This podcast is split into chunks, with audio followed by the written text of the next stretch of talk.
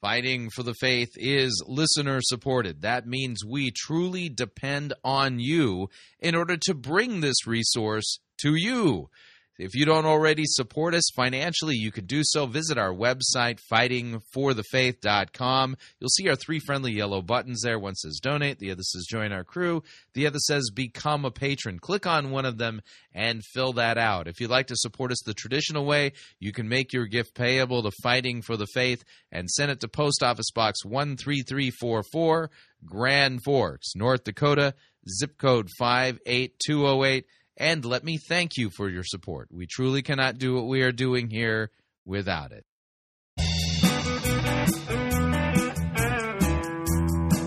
Bum, bum, bum, bum, bum, bum, bum. It's time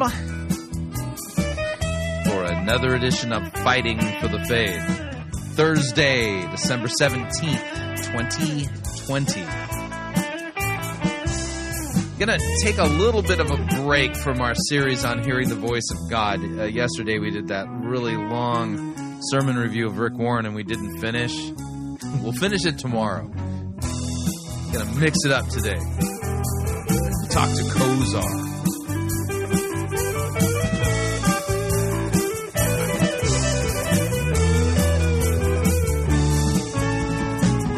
Thank you for tuning in. You're listening to Fighting for the Faith. My name is Chris Roseborough. I am your servant in Jesus Christ, and this is the program that dishes up a dose of biblical discernment, the goal of which help you to think biblically, help you to think critically, and help you compare what people are saying in the name of God to the Word of God. No shortage of crazy things being said out there. We take the time to open up God's Word to compare and contrast with the most popular pastors, preachers, teachers, conference speakers, self-proclaimed prophets, prophetesses, self-appointed apostles and apostolettes, and those generally put forward by the evangelical industrial complex as those whom we need to be listening to, whose books we need to be buying, and whose small group curricula we should be studying instead of the Word of God? Yeah, weird how that works. Over and again, we demonstrate that the steady diet of doctrine that is put forward for consumption by the evangelical church is far from biblical, far from what God's Word says, and we're going to try to save you a lot of heartache and woe. That's the best way I can put it. All right, so what we're going to do today, like I said, tomorrow we will finish out part two of our sermon review of Rick Warren. I'm happy I didn't spontaneously combust yesterday. That was painfully awful. Man, that guy is just, he has no fear of God whatsoever in the way he twists Scripture, none. So anyway, we'll get back to Rick Warren tomorrow. Monday, we're hoping to get in the, either Monday or Tuesday, might be Tuesday, the Erwin McManus a sermon review. We'll see how that goes. Hopefully we can get that all finished before Christmas.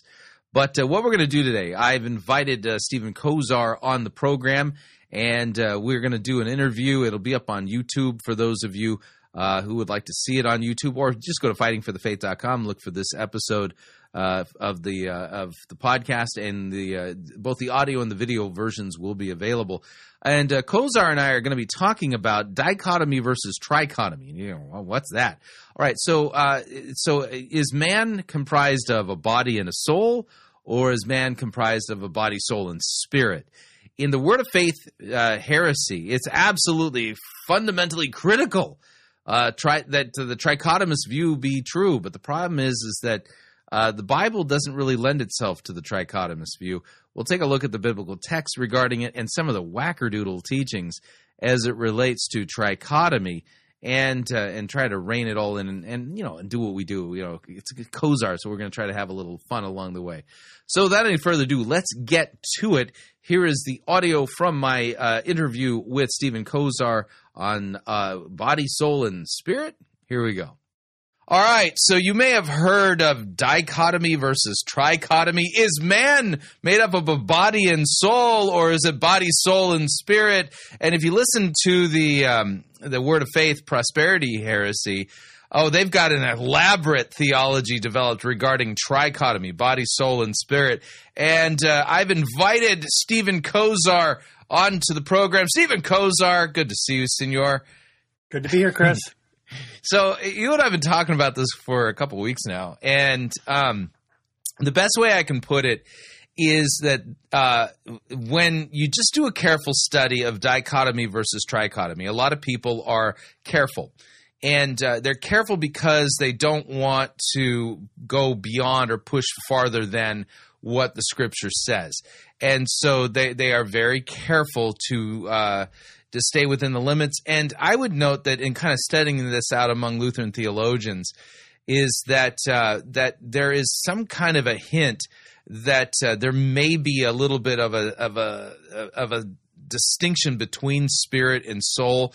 The issue is that these are phrases that are used interchangeably in Scripture, and so whatever that distinction is, it's one that's not explained in Scripture, but oh my goodness, you come to the Word of Faith people, and they have an extremely well-developed trichotomous view, and they've got us chopped up into so many pieces. My question is, do they understand that at the end of the day, that even though you have a body and a soul, there's only one of you, not two of you? That's kind of my question, you know. Your thoughts as we start off on this crazy road that you've set us down. I'm blaming you for this, Kosar. I actually want to give credit. I was just thinking about this the other day. It was Marcia Montenegro who told me about this book, I don't know, 3-4 years ago? Yeah, the Bowman book, yep. And it's because of this book that Robert Bowman Jr. is in the American Gospel movie, because I told Brandon, you got to hear his viewpoint. You've got to read his book. You've got to see how he explains the Word of Faith movement, because he really goes to the origins and he gets to the very heart of the Word of Faith movement. And one of the things that Bowman says that just I couldn't let go of was, if you take away the Word of Faith view of the trichotomy view of man, that we are distinctly made into three distinct parts, if you take that away from them, their entire theological framework just dissolves into thin air. And I think that's right. And so it's been one of those things that it's a little bit difficult to explain. It's not something you can just, in a couple of catchphrases explain to people without it having to basically sound like you're just spinning a bunch of words together.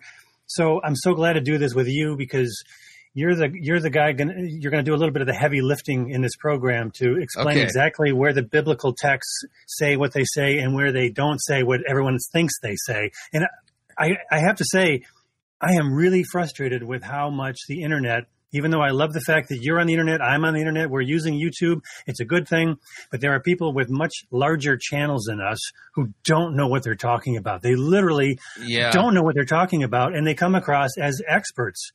And we're going to show that. Yeah. So I'm going to change views here, and we're going to whirl up our desktop. And you've sent a video for us to kind of work our way through.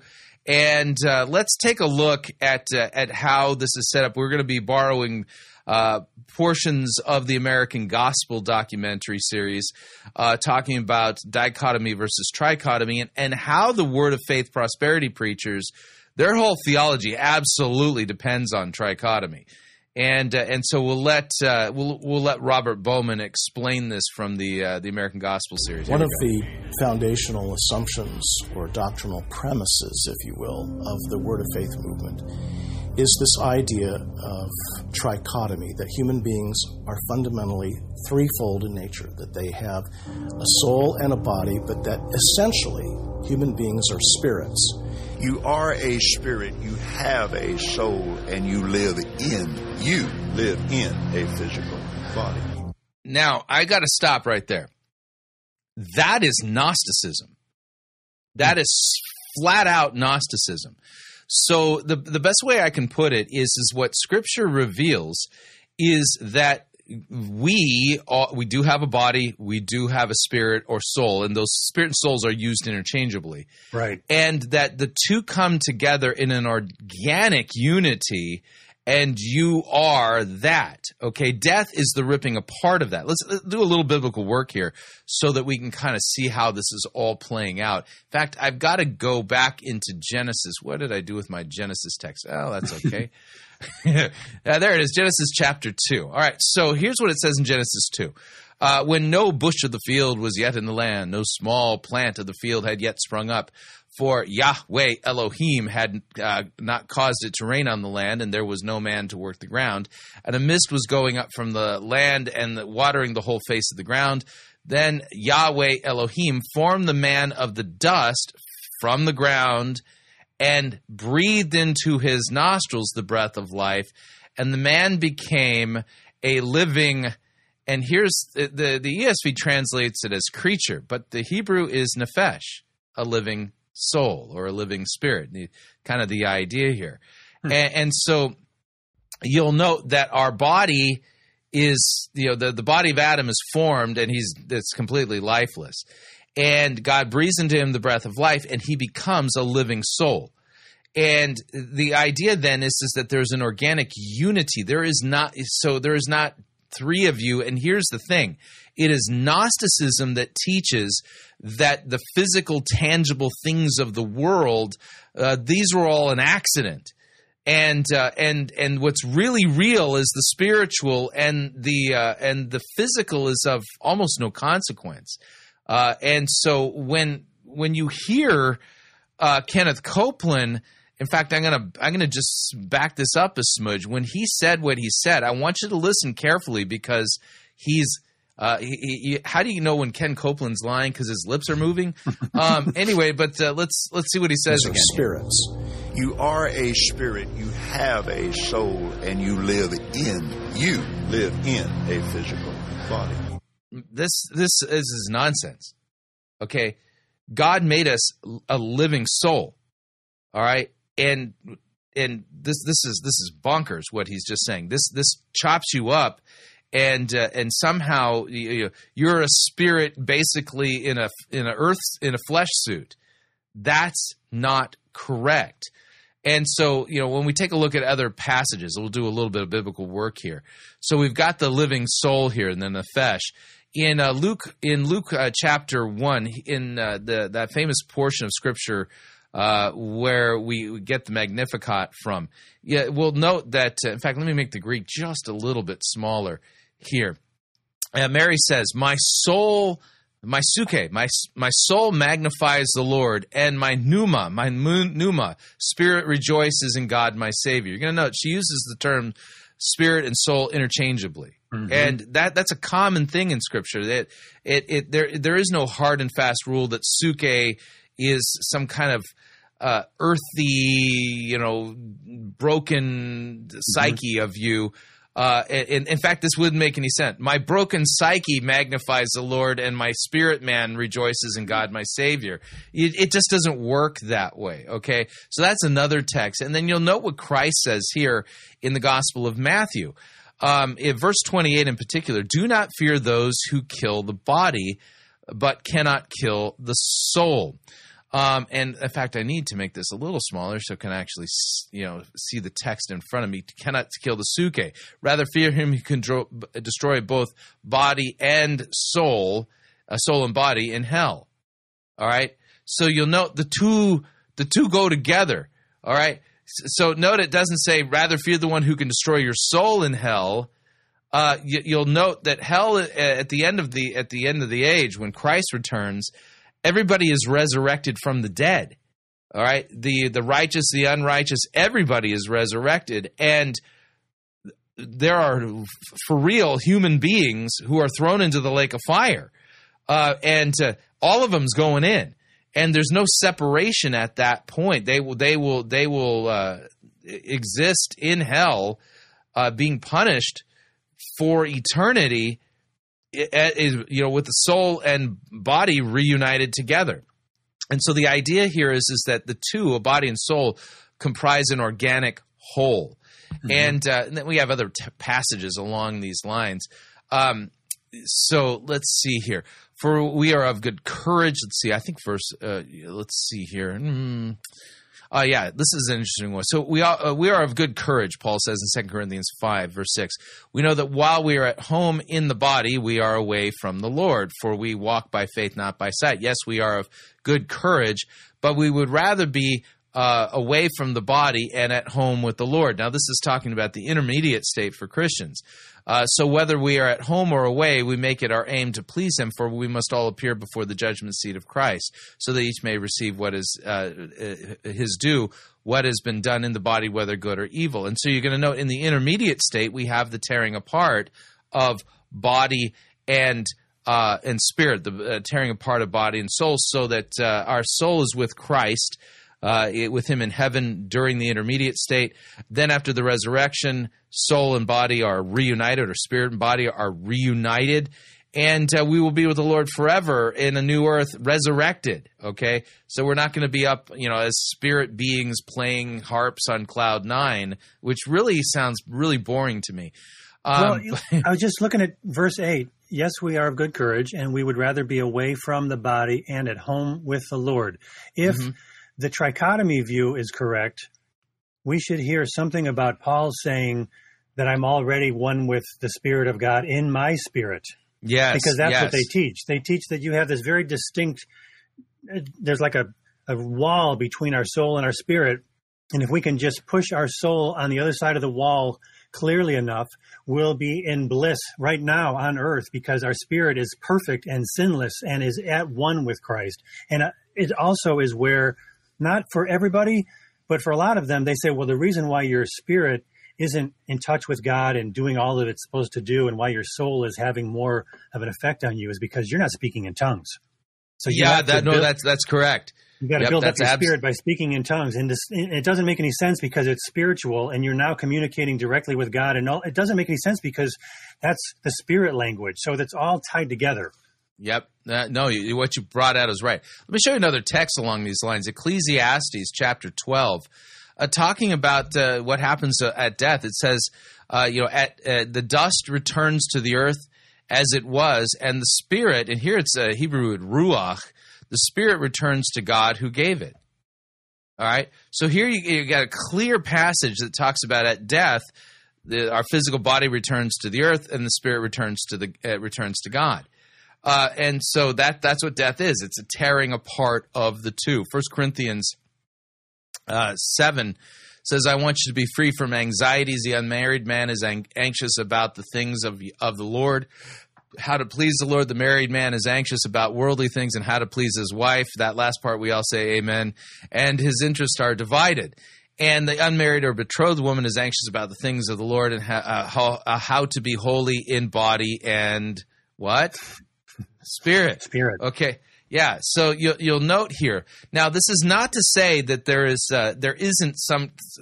aren't passages that kind of lend themselves to the trichotomous view, but I'm going to point this out. There are only two for real.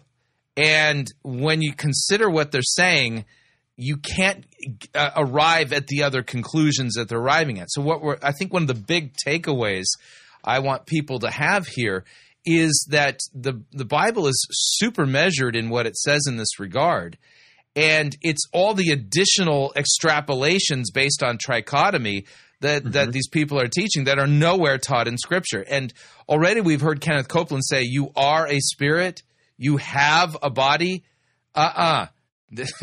okay, Rose Bros created by God, body and soul, and I'm an organic unit that goes together. That's what a human being is. And death is this unnatural ripping apart of the two things that God put together. Again, go back to Genesis.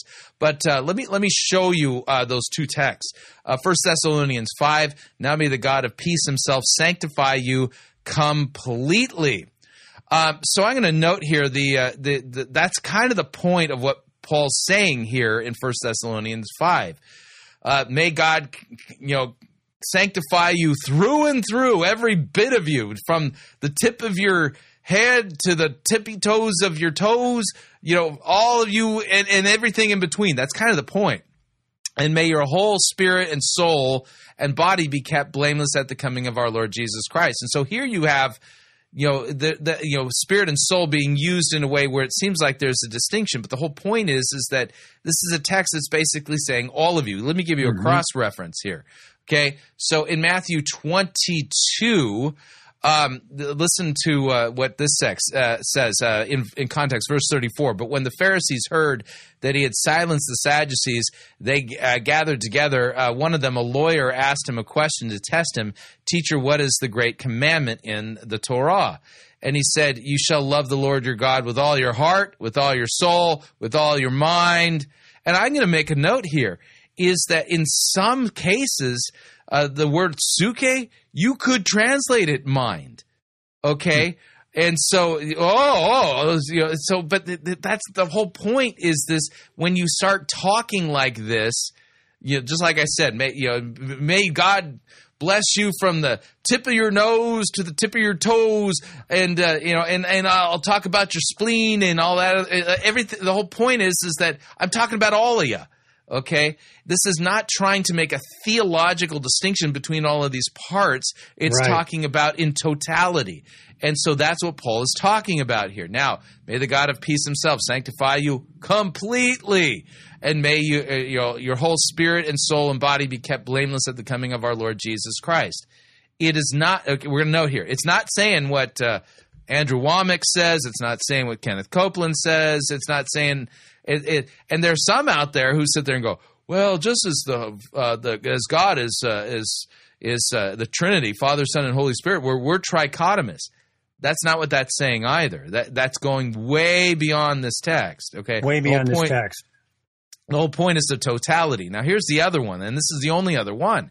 For the word of God is living and active, sharper than any double-edged sword, piercing to the division of soul and spirit. So here you got psuche and pneuma, being, like the division between of joints and marrow, discerning the thoughts and the intentions of the heart. And so here's the thing here. If you consider the next part, joints and marrow. All right, are you going to make a solid theological distinction between joints and marrow at this point?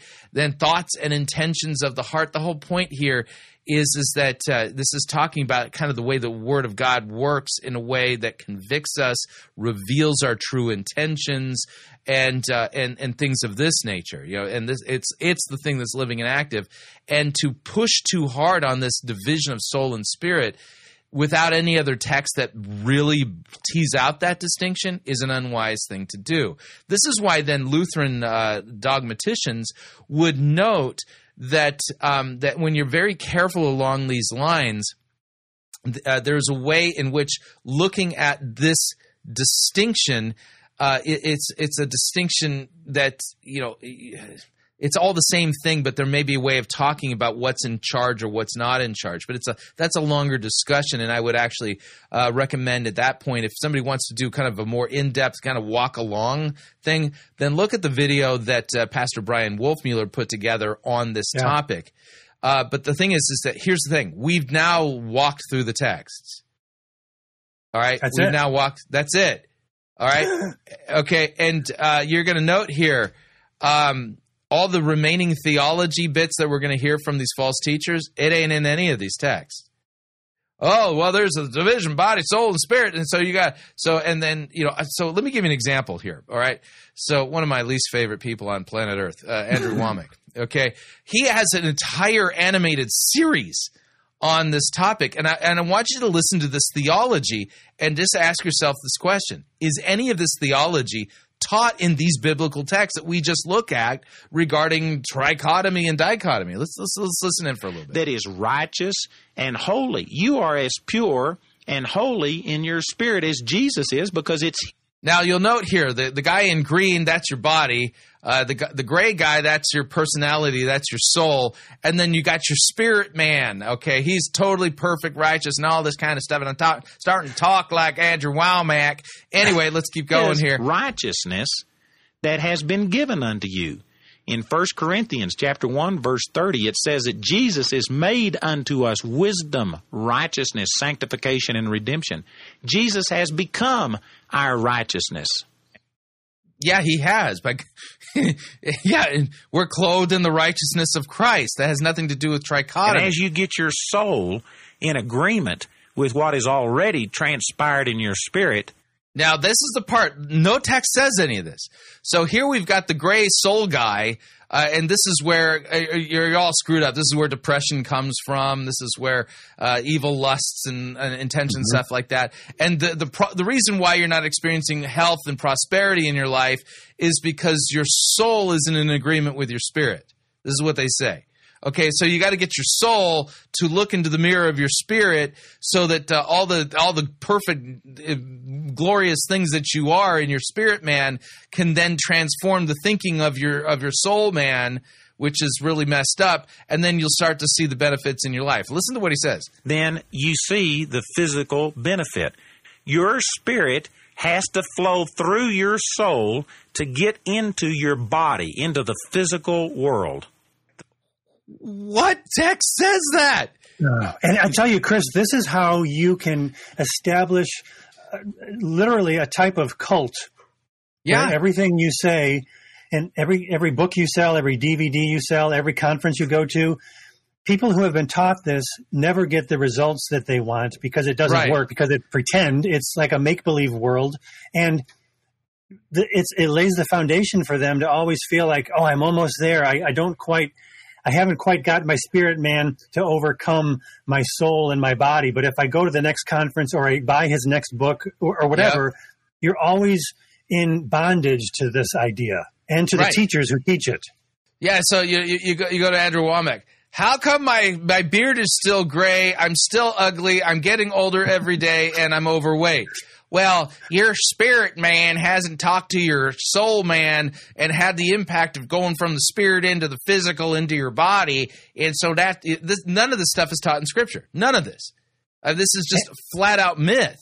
And it works. You start using language. Andrew Wommack is the worst because he uses language that does make reference to the imputed righteousness of Christ. He mentions it quite a bit. But he misappropriates it. He misappropriates right next to a comment about the imputed righteousness of Christ. He then fades that into something about this body, soul, and spirit stuff and makes it sound like you just have to access the spirit man that's been given to you freely by the atonement of Christ. And you're like, okay, so now I have to access this thing. I have to somehow tap into. He actually uses this language. You have to tap into your spirit man. And one of the things that Bowman writes about that really made sense to me is that this creates a very bizarre sort of anti-intellectualism that has to be taught by hours and hours of teaching. So it's anti-intellectual in the sense that they're telling you to shut off your mind because they teach that your mind is part of your soul. The bad part of you is your mind. Yeah, and you got to turn your thoughts off and just let the Spirit flow. This is why speaking in tongues is so important, because that's the achieving of the complete quieting of your mind and just letting your spirit do its thing. And if this was true, they would stop teaching about it. They would say, okay, I'm done. I told you what you need to do. Now go babble in tongues for as long as it takes until you overcome your soul and you have complete sanctification in this world. But they don't. They go on and they talk and talk and talk. And it's all a bunch of nothing and it leaves you in bondage. Yep. Don't get me started. Let me play a little bit. Let me play a little bit more from Andrew. I'm going to back up just a smidge because this is just nonsense. Listen. With what is already transpired in your spirit, then you see the physical benefit. Your spirit has to flow through your soul to get into your body, into the physical world. The soul has a valve on it. And basically that is the Where in Scripture does it say the soul has a valve on it? Well, see, the problem right here is that your negative power coupling coming through your soul valve, you just got your currents crossed there right there. So when you're hitting the valve, it's open, it's closing up rather than opening up. And so, Chris, I think you got the wrong coupler on there. You got a 3/16 when you should have a 3/8. See, that's I forgot to get my hex scatafrats out and and turn it counterclockwise 3 turns. This is nuts. Well, you didn't use your torque wrench on there. If you don't have a torque wrench, you're not going to get the right pressure, and especially if you're using a 3/16 instead of a 3/8. Right. What PSI is my spirit working through this valve? That's what I want to know. That's where the torque wrench comes in. And that's a whole other teaching. I'm going to have to spend a couple more hours on that next time I come in. Well, we're going to need to examine this using my lawn chairs in a can of Bud, you know. But anyway, let's keep going. Of your mind, your mental, emotional part, the soulish part of you. The same power that raised Jesus Christ from the dead already indwells every born-again believer. But if your mind is like a valve, and if it's closed to that, if it doesn't embrace that truth and renew its mind and get to where what you see in the Word of God, in the spiritual mirror, if that doesn't become more real to you than what you see in your physical mirror, then it's possible for this resurrection life that's in your spirit to be completely shut off, just like you would shut the valve on a faucet. And you say, but I feel sick. My body hurts. The doctor says I'm dying. Here's my... Yeah, you're sick and your body hurts and you're dying because you have cancer. You're going to be dead in a week. You know, well, that's just your soul lying to you. Your spirit wants to tell you something different, man. I told you got the wrong coupler on your valve. This is flat-out mythology. Wow. Medical record. And if those things dominate you, that soul can shut off that power so that not one drop of God's life-giving power... So there's your soul. It's got the valve closed. It's got its eyes closed. It refuses to listen to the Spirit. The Spirit wants to save you, man. But no, your spirit, your soul valve is all clogged up. It touches your physical body, and you can die sick, having the resurrection life of... Christians have died sick for 2,000 years. This is nuts. God on the inside of you. All right, you get the idea. So this trichotomy, Bowman's right. If trichotomy falls, their whole theological system falls. And the reality is Scripture uses soul and spirit interchangeably, and Christ talks about the fact, don't fear the one who can destroy your body, but fear the one who can destroy both your body and your soul in hell. All right, let's come back then to this video that you gave us, and let's keep going here because this is loads of fun. And as spirits, they are in the same class or category of being as God. God's reason for creating Adam was his desire to reproduce himself.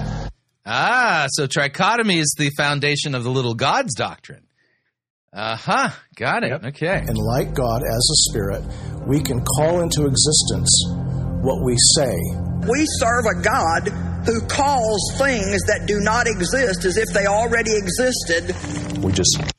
Yeah, that's God. Though. Make positive confessions, and then those positive confessions will then turn into physical reality. So the positive confessions are your spirit man trying to train your soul to let the spirit power of the resurrection flow through the valve that to come to your body thingy. And the way this works is for the guy on stage with a microphone.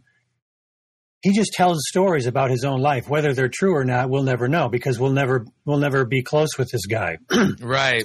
No one will ever see Joyce Meyer up close and personal and go to her house and hang out with her. So she can talk about all the victories she might be having. Andrew Wommack, Kenneth Copeland, they can all tell stories from a stage, and it's a narrative that they tell about all the success that they're experiencing, and then you're thinking to yourself, well, I want to do all the stuff that they're doing. I want to have the success that they're having. But it's all pretend. At best, it's a narrative that we'll never be able to test. This is Amway. This is Amway. I'm actually working on a video right now, and it's taking me forever because it's all about how these pastors all go to each other's churches, and they all promote each other, and they all compliment each other. And it's a closed set of ideas. As long as you stay inside of that closed set, it all seems to back each other up. So all these people talking about the body, soul, and spirit, they don't do what we just did. It didn't take very long to look up all the verses in the Bible that talk about how we don't have three parts, how we actually have two parts. They just don't do it. They don't look at the whole of Scripture. It's not that hard. No, and the thing is that, and there's not two of me, and who I am consists of both the body and the soul, the body and the spirit. That All right, let's keep going. So that's how powerful your words are. Your words have creative power. Just as God made the world by speaking words of faith, according to these teachers, we can essentially bring into reality or bring into expression what we are hoping for, what we want, because we're the same kind of being as God. This is Gnosticism, man. It sure is. It's a major component of Gnosticism was this very distinct separation, and your body was everything that was wrong with you, and your soul was perfect. You just got to get in touch with it more. Well, they add, I think, the trichotomy view adds this idea of a soul. I think it's a little different. Yeah, no, it is a little bit different, but at its core, this rhymes with Gnosticism. This it kind of reeks of it. And everywhere, it's sneaking around the outskirts of Christianity from the very beginning. And elements of Gnosticism have always been threatening true Christianity. Yeah, it's been the arch enemy of Christianity for 19 centuries. That could be another show for us to go up, into detail about it, because I think there are components of Gnosticism that we just are so familiar with in the evangelical world that we just assume them to be true, like this body, soul, and spirit thing. Everybody just keeps repeating it over and over, and everyone just assumes it must be true because famous people have said it. Yeah, that's not the way you test, by the way. All right, let's keep going. This is an interesting video you've put together, sir. All right. So the kingdom represents a triune healing for the whole person. What? Spirit, soul, and body. Yeah, that's from your video, I think. But anyway, real quickly, I just... This is Andrew Wommack. ...shared that the Lord showed me that when I got born again, it was my spirit that was changed, not my... notice he didn't say a biblical text. The Lord showed me... Well, and you know what, Chris?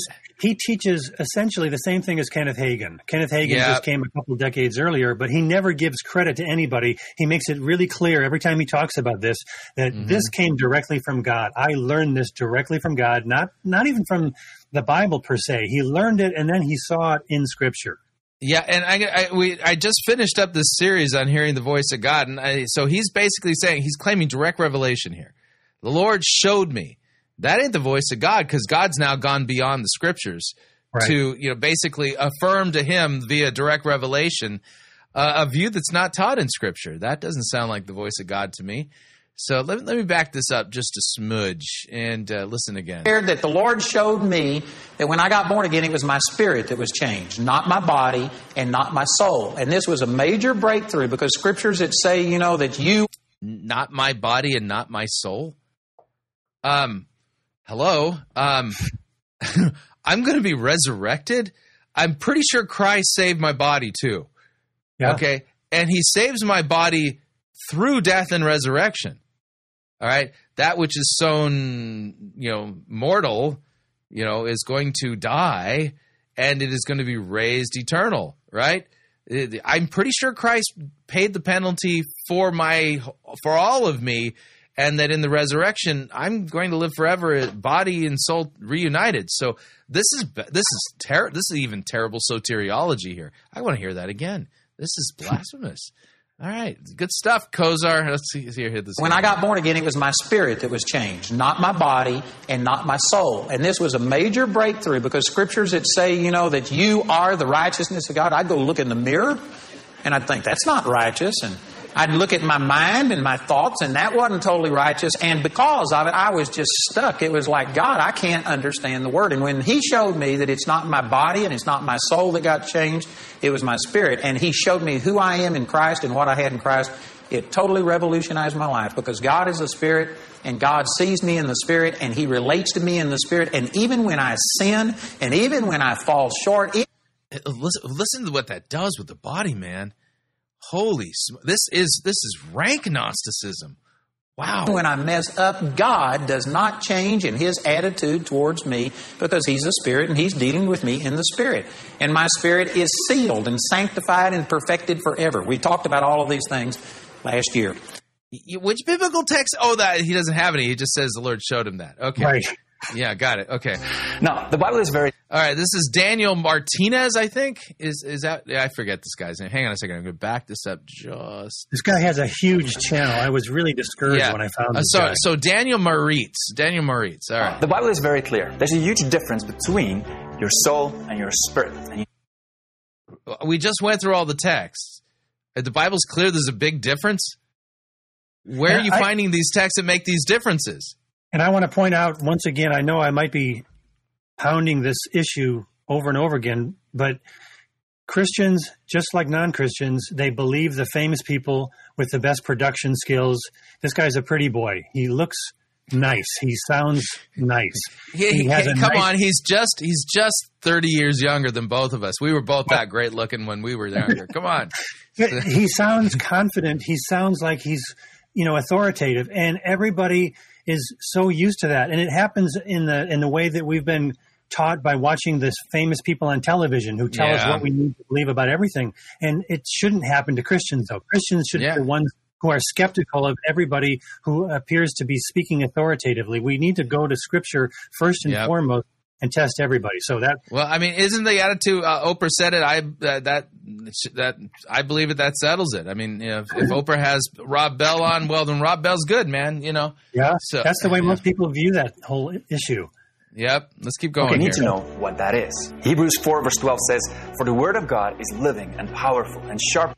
We just covered this text, and my question is, where's it going to go right after this? And any two-edged sword. Now listen to this.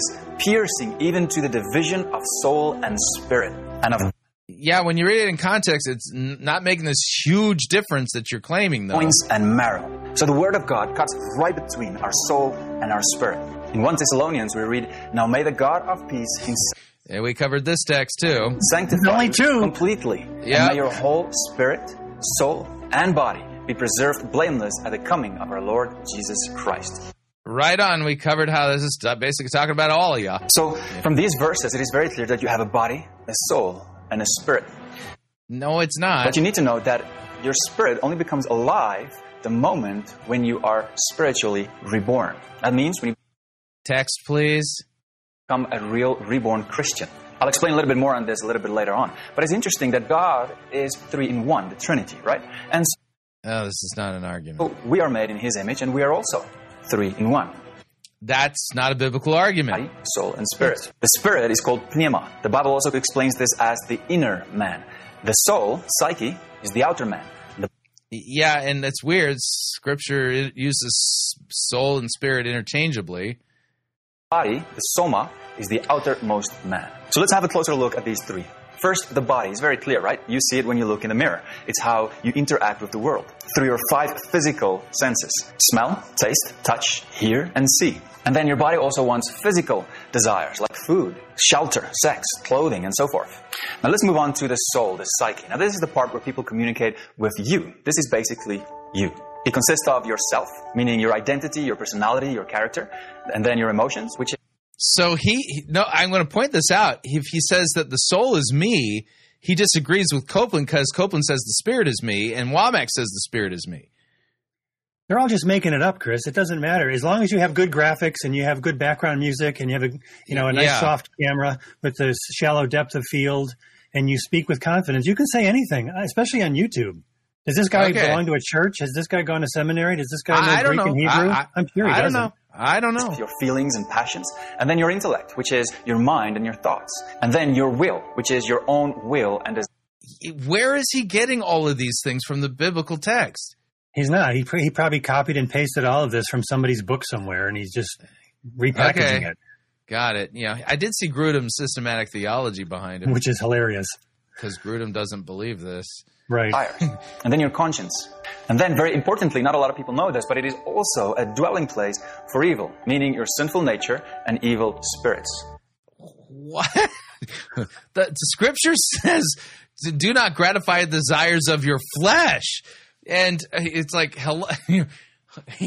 Oh, this is such a mess. Okay. So if somebody hit you or poke you in your physical body, you feel pain, right? And when somebody uses abusive words, you also feel pain in your soul. Now, from the moment you're born, you only ever operated through these two, through your body and your soul. That's all you ever knew. But You were missing one part, your spirit, because you were born spiritually dead. Now your spirit... Now it's granted, we are dead, indeed. It's totally different from your soul. The spirit is the part where we get spiritual discernment, peace, and revelation. It is the part where we communicate. I get peace and revelation from my spirit. In your spirit, the Spirit of God talks to your spirit, and you have to access that part of you. What texts say this? Okay, I get revelation from the Bible. Okay, this is even what he already said is so contradictory, because if we get revelation only in our spirit, but he said that your soul is where we have our mind and our thoughts and our intellect. How can we get the thoughts to enter into our spirit? If we read words from the text of Scripture, which is God's word, how can that then enter our spirit without using our intellect? Because he just told us our soul is the bad part of us, just like everybody else. Yeah, so here's the thing. We've gone through the text, and he even referenced the two, but it's all this other theology that he's building off of it that none of these texts say. Right. If it's not in the Bible, it's not theology. It ain't doctrine. Okay, so where are you getting this stuff is... you're right. Probably just copied and pasted from somewhere. So, okay, with God Himself. So our spirit has a deeper discernment between right and wrong. 1 Corinthians 2, verse 14 says, "But the natural man does not receive the things of the Spirit of God." Talking about the Holy Spirit. "For they are foolishness to him, nor can he know them, because they are spiritually discerned." Yeah, spiritually is not the same as saying pneuma. This is nuts. Okay, yeah, and I noticed that whenever these guys talk about any other verses, they find verses that talk about the Spirit, and they assume that means the third part of us. When those verses don't say that, they just talk about the Spirit. Yeah, so they got a highly developed theology that's actually not taught in the Bible, that is crossed the line into flat-out mythology. And it's superimposed on all the other texts. Exactly. And then this is used as the explanation for everything. Mm-hmm. Okay. And then in our spirit, we also have peace. Romans 8, verse 6 says, "The mind governed by the Spirit is life and peace." And our spirit... Wait a second. I got to look that up. Romans 8, 6, right? Okay, hang on a second. Hopefully I can get there. Romans 8, and let me just go there. I'm curious. "For the mind, set on the flesh is death, but the mind... thronema on the Spirit is life and peace." I just wanted to see if there was if that was one of the cases where mind was synonymous with suke, but it's not. It's a different word altogether. I thought I'd just double check, because I thought that would be funny if it worked out that way. But anyway, his theology isn't. Again, this is going way, way, way outside beyond what these texts say. Receives revelation, which is insight and understanding from the Spirit of God. Ephesians 1 verse 17 says that the God of our Lord Jesus Christ, the Father of glory, may give to you the spirit of wisdom and revelation. Give to you the spirit of wisdom and revelation, the Holy Spirit. In the knowledge of Him. Dichotomy. Okay, so here's Grudem. All right. Okay. All right. So how much you want to bet he's not trichotomous? Well, this is my favorite part. When I found these two videos and stuck them together, the guy we just saw... had Grudem's theology. He had Grudem's theology very, very strategically placed on the table behind him to make himself look like he actually read the book. But Wayne Grudem himself doesn't teach the trichotomy. So go ahead, I think I have issues with Grudem, but I think I've read his systematic theology, and I would say... he strives to be faithful in working with the biblical text. Say that the spirit is not a separate part of man, but is another term for soul, and that man is made up of just two parts, body and soul or spirit, and either word could be used. Dichotomy is the view that I hold, incidentally. Yeah, and he's properly pointing out that suke and pneuma are interchangeable, and they are. He's got such an exciting personality, doesn't he? He's a little dry, I love the fact that the other guy has got all this kind of emotion, and he sounds so confident. And then Wade and Grudem just comes, he kind of enters into the equation and just says, no, you're completely wrong because I disagree with you, and the scripture clearly teaches otherwise. Right. Let's keep going here. Body, only one element. We just have a body and we don't have a soul used. Dichotomy is the view that I hold, incidentally. The body is one part of us, and soul or spirit are different words for the immaterial part of us. Right. News Unit says, can you explain the difference between spirit, soul, and body? Well, it's pretty simple. God is three parts. He launches off in a non-biblical argument. He is God the Father, God the Son, God the Holy Ghost, and we're... This is true. God exists, three eternal persons, Father, Son, Holy Spirit. There's not three gods, there's one God. Created in His image, so therefore we're three parts too. We are...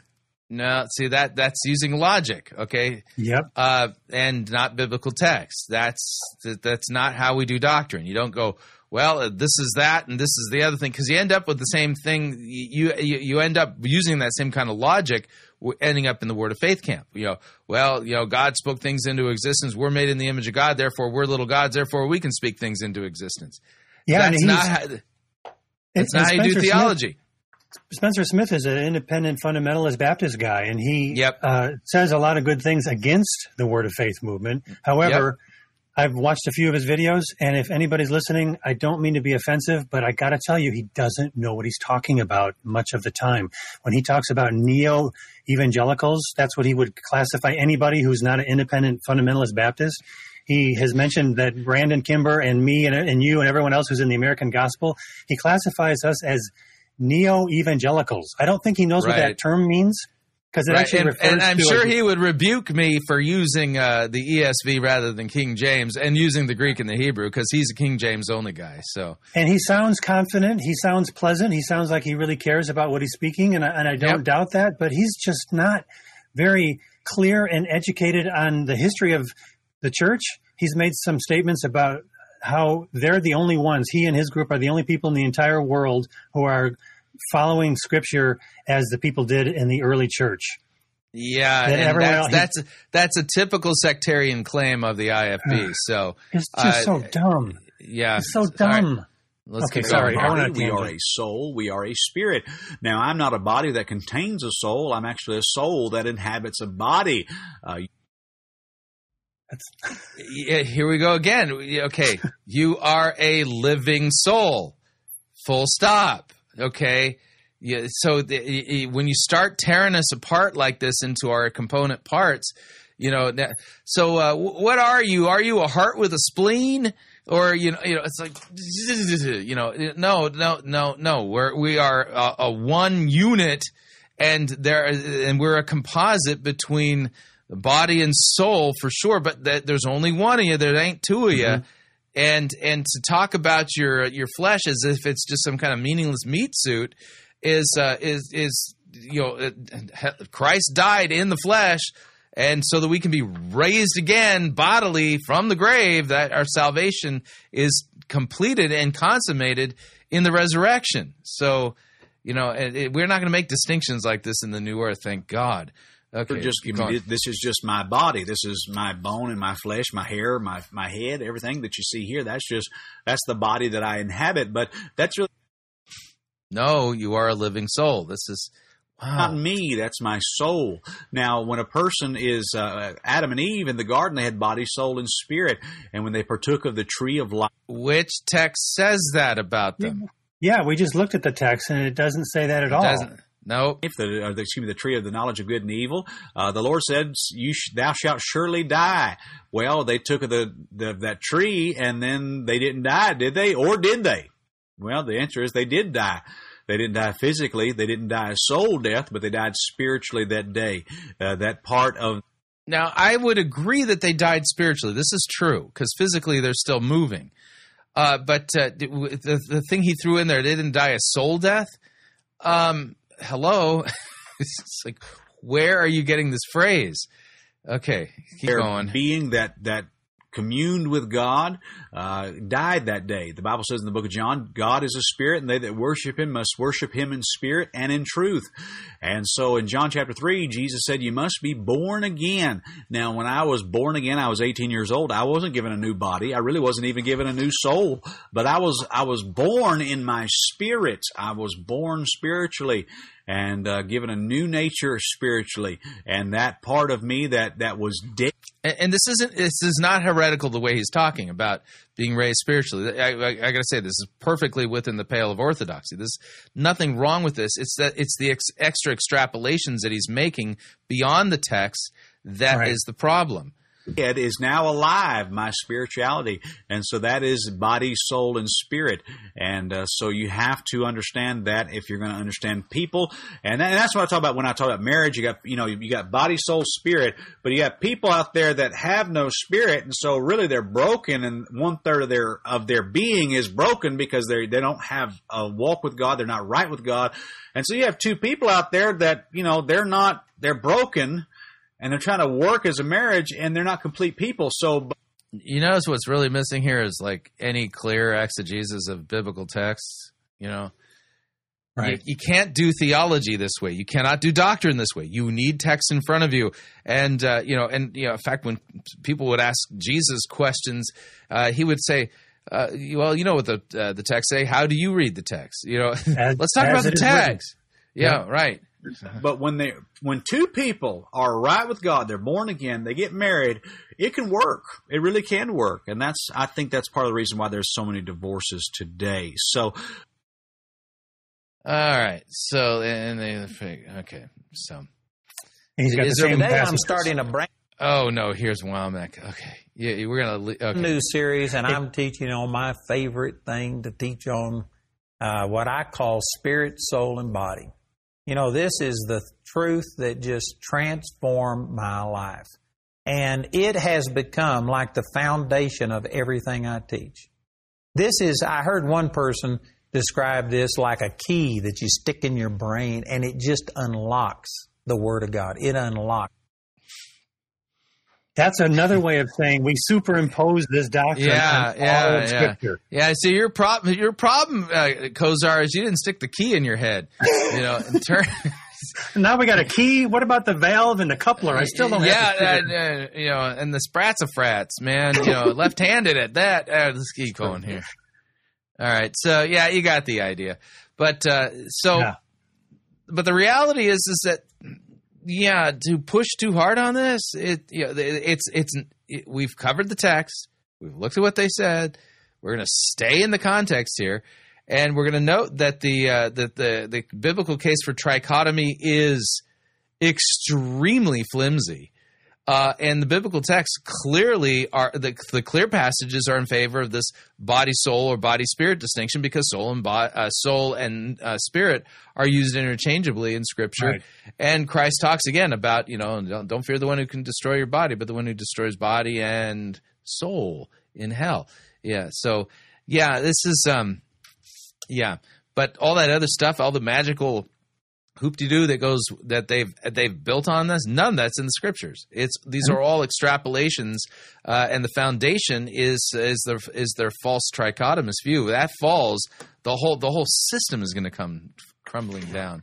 I really hope this is helpful for people too, because I don't want to just complain about how some people are wrong. I know that there are people watching this who have heard this stuff and they're trying to somehow make that help their lives. They're trying to incorporate this into their spiritual lives, and you just throw it all away and your life will be better. That's the problem. If this is at the foundation, get rid of it, and now you will be free, I think, to understand God's Word better. And you'll be free also to not be afraid of your mind and your intellect. We as Lutheran theologians specifically, but we're not the only ones, but we believe it's really important to use our mind. We believe that we can take our mind as far as it goes, as far as Scripture will allow us to take our minds. And after that, there is some mystery to our Christian faith. We don't know everything. God is bigger than us. God is way above us. He's given us enough information in His Word, and He's given us a brain to understand His Word, that we can be at peace because of what He's given us, and we don't have to go beyond that. Right. And the thing is, you'll note that what they're ultimately doing is selling something. They're trying to sell you see, the reason why you're not getting the results you want in your life, you're not prosperous, you're not wealthy, you're not skinny, you're suffering from cancer, or you have some kind of a long-term illness. It's all because you haven't understood the proper distinction of trichotomy, and your spirit man isn't undoing the valve in your soul person, and all this kind of stuff. This is just, and this is not, you buy into this, and you think, this is finally the solution that I need. This is the key that's going to unlock everything, and now the blessings of God are going to flow into my life. No, they're not. You're still going to die. Okay, and here's the thing. You said, well, Roseboro, that's not very positive. That's a very negative confession here. Yeah, listen, we're all dying. Scripture says our lives are like grass, okay? And the strength of the field, the beauty of the grass, it's here today, it's gone tomorrow. Christ didn't come to give you your best life now. You're heading to the grave. Get over it, okay? Get over it. Yeah, get over it. You're going to die, and that's just how I'm going to die. It could happen tomorrow. It could happen today. It does. The thing is that I'm perfectly fine with this because I know, number one, to be absent from the body, which is a period of time, which will be the case if I die before Christ's return, is to be present with Christ. Christ will bring me back with him when he returns in glory to judge the living and the dead, and he's going to reunite my soul with a resurrected body without sin. And right. I will be me put together properly in the new earth forever and ever. Amen. There's nothing for me here. This whole world's coming to an end. I'm coming to an end, Kosar. You're coming to an end too. Go ahead. No, I want to hear what you got to say. I think that if you're holding on to this idea that Christianity is the tool by which God will give you all the things in this world that you desire, which is what people are being taught all day long. Yep. Yep. You have to let that go. You have to be at peace with the fact that you may die tomorrow. Yeah. You may die today. Not that we want you to die today, not that you should want to die today, but if we have that as our foundation, then we can be at peace with, sometimes God gives us success and God gives us good things and we are blessed by him, and sometimes he does not, and he is sovereign and he knows what he's doing, and we don't need to worry about it. That's the key. We don't need to worry about these things. This is called godliness with contentment. The Bible talks specifically about this. Paul says, I have learned how to do well in plenty and in want, and to be content with what God has given me.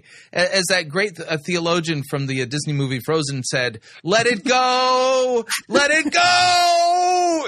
Anyway, so here's the thing. There's like nothing. We're sojourning here. Okay, I'm just passing through. You're just passing through. And you're going to note, in passing through, things are tough. You have to toil in order to put food on the table. Yeah, God planned it that way as a punishment for our rebellion against him. Okay, you want a world where all you got to do is reach up and grab dinner from a tree? That's in the new world, not this one. Okay, so, paradise is coming back, man, and Christ has given it away for free. And that's kind of the whole point. And so it's like, how did Peter say, was it Peter or Paul? If we are to hope in Christ for this world, for this life only, we should be pitied. Okay. Right. Well, you're so heavenly minded, you're no earthly good. Oh, well, I guess that's the case. But you obviously don't know me. But but the point is that as Christians, we are always looking forward to our hope. So what do you do then if you're suffering in body? You pray and you ask God to give you the strength to get through. And even if it means that you're going to be in pain for the next 30 years, 30 years is nothing compared with eternity, and God uses our sufferings to draw us closer to him. This is all throughout Scripture. I think of Joseph. This is a poor fellow. God gave him two prophetic dreams, and they were prophetic dreams. Tells him to his parents and his family members, and they hate him for it, right? And his brothers decide they're going to murder him, and then one of them says, well, maybe we get some money for him. So they betray him for pieces of silver. Who does that sound like, right? And so they betray, and he ends up being sold into slavery in Egypt, and then he's like the first recorded person in history of experiencing work workplace sexual harassment. Okay, I've never thought about that. Yeah, but yeah, you know what I'm saying. And here's the deal: it was the woman doing it, not the dude. And so his boss's female wife, employer, she was the one having the hots for him. She falsely accuses him. He ends up in prison for 13 years, man. And and he didn't have his best life now. All right. And now, granted, God eventually let him out. But the thing is that he learned to trust in God. And when he comes out, he's not vengeful. He's not seeking, his brother's heads on a pike. In fact, they're terrified of him when he reveals himself to him. And he says, "Don't worry, what you intended for evil, God has worked for good." And Scripture says that for us as Christians in Philippians. All things will work together for good for those who love the Lord. So he's going to make all of our paths straight. There's a new world coming. Christ is going to vindicate us. And I preach about this often, especially when we just got done with the eschatological text in November, is that, look at me. I look worse now than when I got started. It's like, look at how much gray is going on in here. It's like, I look older this year than I did last year. That's why I don't have a beard. It would be very gray. Right. So I'm hiding my glory. I'm putting my glory out on camera every week. But the point is this: is that there is a day coming when our youth, our strength, our fortunes, everything is going to be restored. In fact, let me do this real quick here. Hang on a second here. I want to pull up a biblical text because this will be helpful. Okay, Isaiah 61. And let me pull up the Hebrew just to upset the King James only people. Hang on. Listen to this text.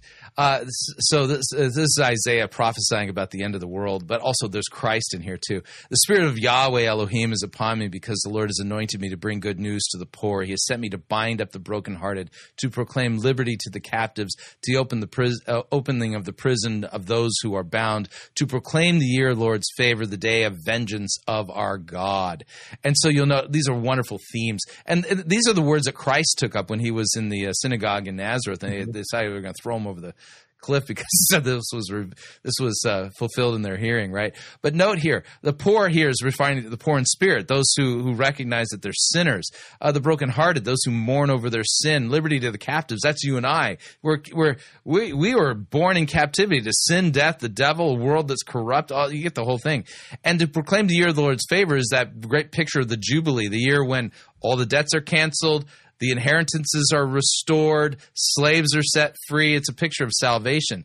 To comfort those who mourn, to grant to those who mourn in Zion, to give them beautiful headdress instead of ashes, the oil of gladness instead of mourning, the garment of praise instead of a faint spirit, so that they may be called the oaks of righteousness. And you'll note that in the new earth, rather than our lives being likened to grass, our lives are being likened to oaks. I like the difference, right? So we are the planting of the Lord that he may be glorified. They shall build up the ancient ruins. They shall raise up the former devastations. They shall repair the ruined cities, the devastations of many generations. And then going on, "For the Lord, I love justice. I hate robbery. I'll faithfully give them their recompense. I will make an everlasting covenant with them. Their offspring shall be known among the nations, their descendants in the midst of the people. All who see them shall acknowledge them, that they are the offspring of the Lord. And I will greatly rejoice in Yahweh. My soul shall exult in God, for he has clothed me with garments of salvation, covered me with a robe of righteousness, as a bridegroom decks himself like a priest with a beautiful headdress, like a bride adorns herself with jewels. For as the earth brings forth its sprouts, and as a garden causes what is sown in it to sprout up, so Yahweh will cause righteousness and praise to sprout up before all the nations." This is a picture of what's coming. And then you can throw into the mix Psalm 129. This is just a wonderful text too. I'm kind of free roading up here, but yeah. Let's see here. It's not 129. Hang on a second here. I'm doing this from memory, but let me look at the text real quick. I'm going to grab this. While you're looking it up, I want to say something to everybody listening, and that is Chris Roseborough has a channel of his church sermons, your Kongsvinger. Yeah, KongsvingerChurch.org. And you put that link underneath the description of all your Fighting for the Faith videos. And I really want to encourage everybody to listen to this man's sermons. Don't just listen to Fighting for the Faith, although I want you to listen to Fighting for the Faith, obviously. Thank you. I really appreciate your sermons, and a lot of people who know my channel know that on the Messed Up Church every week I put my pastor's sermons too, and I think that people who are coming out of evangelicalism, they're used to hearing a sermon that's really long with a couple of scripture verses thrown in, and I want them to see how different it is in a traditional Lutheran church where the scripture is the focus of the sermon. It's the focus of the entire service, actually. And scripture is just kind of surrounding everything that takes place. And what you're demonstrating right now, Chris, is that same thing. We as Christians are surrounding ourselves with God's word in the service, in our lives, in how we think about issues. Yep. All right. So here's the psalm. I was off. I had lexdexia. So, you know, I played Psalm 129 rather than 126. So listen to this. This is a great psalm. When Yahweh restored the fortunes of Zion, we were like those who dream. This is a picture of like our first gawking at the new world, right? You know, and our mouth was filled with laughter, our tongue with shouts of joy. And they said among the nations, Yahweh has done great things for them. Yahweh has done great things for us, and we are glad. So restore our fortunes, O Lord, like streams in the Negeb. Those who sow in tears shall reap with shouts of joy. He who goes out weeping, bearing the seed for sowing, shall come home with shouts of joy, bringing his sheaves with him. So the idea here is that, yeah, this life is hard. The consequences of sin are real. And you may be experiencing the consequences of your sin even in your own physical body with your degrading health. And the thing is that's what age is anyway. I mean, you know, there's no way I can go back to being a 16-year-old jumping in the pool and swimming 100 meters in 56 seconds. I couldn't do that. If I tried, I'd probably have a heart attack, and you'd have to fish my body out of the pool. Okay, but the thing is that in the world that is coming, our youth, our strength, our fortunes, everything is restored in a world without sin where we can see our God with our own eyes, and it's just going to be amazing. Worship our God in his presence, visibly see his glory surrounding the earth. We won't even need the sun anymore. This is what is coming. And so the idea here is that anybody who's basically coming up with this trichotomous view in order to basically say you can use your spirit man to get your soul valve to do the thing so that you can have the blessings in your body, that what they're basically doing is selling you magic beans. That's at the end of the day what they're doing, and they're not pointing you to what the scripture says. And I would say that Andrew Wommack, Joyce Meyer, Ken Copeland, Ken Hagin, Jesse Duplantis, Creflo Dollar, and the whole lot of them who all teach these doctrines, none of these are biblical. And you know what? Yeah. I can say every one of them are greedy. And the reason why they're telling you these things is to tell you what you want to hear, rather than what you need to hear. What you need to hear is you're going to die. All right? And there's nothing that you can do to stop it. And today is the day of salvation. So I don't know what you're waiting for. If you don't trust in Christ, you are not promised tomorrow. Neither am I. So, you know, and to just add on to that a little bit, the guys at the very top, you know, Kenneth Copeland, Joyce Meyer, etc., I don't trust them at all. I don't think they're sincere. I think they're really bad people. But that's not the point. The point is underneath them are a million small-time pastors who might be sincere, and they don't know that this stuff is wrong because that's all they've ever heard. That's what they've been taught. They all have Bible schools. You know, there's the REMA Bible School. Even Andrew Wommack has his own Bible school. And if you are in a church where that kind of stuff is being taught, maybe give your pastor a little bit of grace knowing that that's all he knows, and take the steps necessary to peel back these false layers, go directly to Scripture as much as possible. So I don't want to be too harsh on every pastor in the entire world who might be teaching this stuff, because they're just clueless. They've never heard any other option, and they haven't been taught how to properly study the Scripture. So, but the guys at the very top, I have no patience for. I think they're really pretty wicked, actually. Yeah, and boy, they've made bazillions of dollars teaching this wickedness. Yes. So, all right. Well, Kosar, thanks for coming on, and good topic, good discussion. It's always great to have you. You like my new format here? It looks a little more cleaned up. I don't have you wandering around. Yeah, I want to get this software you're using, because I really want to start doing interviews for my channel, and I just haven't done it because I don't know technically how to make it all work and to make it look good or good enough. So thanks so much for all you're doing, and let's do this again as soon as possible. I really appreciate bringing up the topic and letting you do the heavy lifting again. So thank you. Oh, great. So, and plus, people like watching us work together. Yeah. It's hilarious. But and we always love seeing you in the chat when we do the premiere, because you always show up. You say "Basta," you know, Basta. Ah, Kosar. And I'm kind of jealous because it's like I don't have like a really cool, catchy thing to say. Yeah, I show up and like, hi. Kosar shows up, Basta. And then when, the other day, you weren't even on the premiere, and somebody says, "Where's Kosar?" And somebody says, "No, Basta." I gotta put that on my headstone when I die. I think it's just gonna say Basta. Yeah. So what'd you think? Love to get your feedback. If you'd like to email me regarding anything you've heard on this edition or any previous editions of Fighting for the Faith, you can do so. My email address is talkback@fightingforthefaith.com, or you can subscribe on Facebook, facebook.com/Pirate Christian. Follow me on Twitter. My name there @Pirate Christian. Until next time, may God richly bless you with the grace and mercy won by Jesus Christ, his vicarious death on the cross for all of your sins. Amen.